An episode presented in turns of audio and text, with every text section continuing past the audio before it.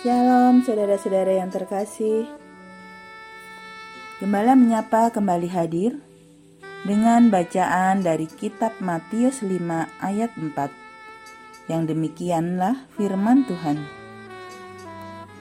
Berbahagialah orang yang berduka cita karena mereka akan dihibur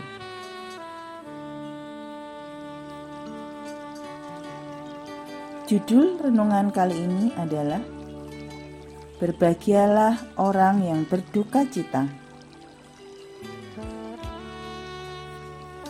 Jemaat yang dikasih dan mengasihi Tuhan, semua orang pasti pernah mengalami duka cita atau berduka cita di dalam kehidupannya di dunia ini. Duka cita atau berduka cita itu dapat terjadi karena berbagai hal, seperti misalnya karena ada anggota keluarga yang dipanggil Tuhan, kehilangan atau diberhentikan dari pekerjaan, mengalami sakit yang berkepanjangan, yang lama tidak kunjung sembuh, mengalami musibah dan malapetaka karena bencana alam, pandemi, kegagalan hidup berkeluarga, kegagalan dan kebangkrutan usahanya, dan lain sebagainya. Duka cita atau berduka cita tersebut pada umumnya membuat orang gelisah, gundah gulana, kehilangan semangat, sedih, kehilangan sukacita dan kegembiraan, serta harapan, mengalami keputusasaan dalam hidupnya, merasa tidak memiliki masa depan yang baik lagi, dan sebagainya. Karena hal tersebut, berduka cita atau duka cita itu pasti dirasakan dan bahkan bisa menjadi beban yang sangat berat dalam kehidupan.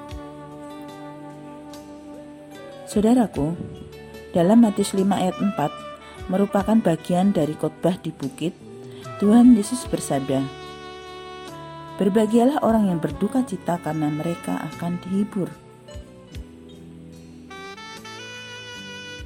Ajaran tersebut bukannya untuk menentang hal-hal yang telah diuraikan di atas, tetapi untuk menjelaskan bahwa orang yang berduka atau berduka cita, yaitu para umat miliknya, pasti akan menerima penghiburan, akan dihibur dan dikuatkan apabila mereka benar-benar hidup dalam iman kepada Tuhan dan berserah diri penuh kepada pertolongan Tuhan.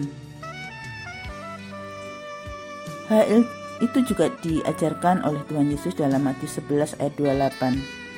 Marilah kepadaku semua orang yang letih lesu dan berbeban berat.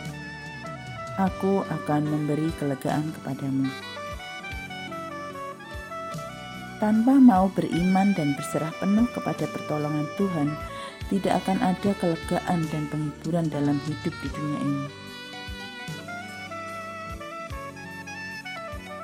Di samping itu, Matius 5 ayat 4 diajarkan oleh Tuhan Yesus untuk mengingatkan umat miliknya bahwa sebagai pengikut Tuhan Yesus di dunia ini masih dapat menderita karena iman.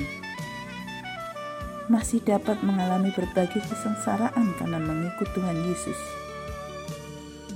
Namun demikian, mereka yang tetap mengikut Kristus sekalipun harus menderita, dianiaya, dibenci, bahkan sampai mati yang hal itu berarti mempunyai iman dengan sungguh-sungguh.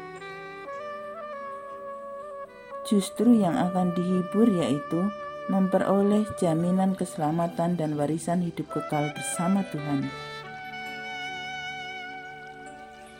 Senada dengan itu, Tuhan Yesus mengajarkan dalam Matius 24 dan khususnya dalam Matius 24 ayat 13, sabdanya, tetapi orang yang bertahan sampai kesudahannya akan selamat. Bertahan sampai kesudahan artinya yaitu tetap beriman kepada Tuhan, sekalipun di dunia ini banyak penderitaan karena imannya. justru mereka itulah yang akan selamat, memperoleh penghiburan sejati dari Tuhan. Saudaraku, Matius 5 ayat 4 mengatakan, Berbahagialah orang yang berduka cita karena mereka akan dihibur. Ayat tersebut harus dipahami dengan benar dan baik secara lahiriah dan rohaniah. Untuk kehidupan lahiriah, kita masih dapat mengalami berbagai macam penderitaan hidup di dunia ini. Tetapi kita akan berbahagia dan dihibur. Kuncinya yaitu kalau kita tetap beriman kepada Tuhan dan berserah hanya kepada pertolongannya saja. Matius 11 ayat 28 Untuk kehidupan rohani, kita masih dapat menderita sengsara dan aniaya karena menjadi orang Kristen. Karena beriman kepada Tuhan Yesus, kita akan dihibur dan memperoleh keselamatan dan hidup kekal bersama Tuhan. Kuncinya yaitu kalau kita tetap beriman kepada Tuhan dan berserah hanya kepada pertolongannya saja. Dalam Matius 24 ayat 13. Tuhan beserta dan memberkati kita sejemaat. Amin.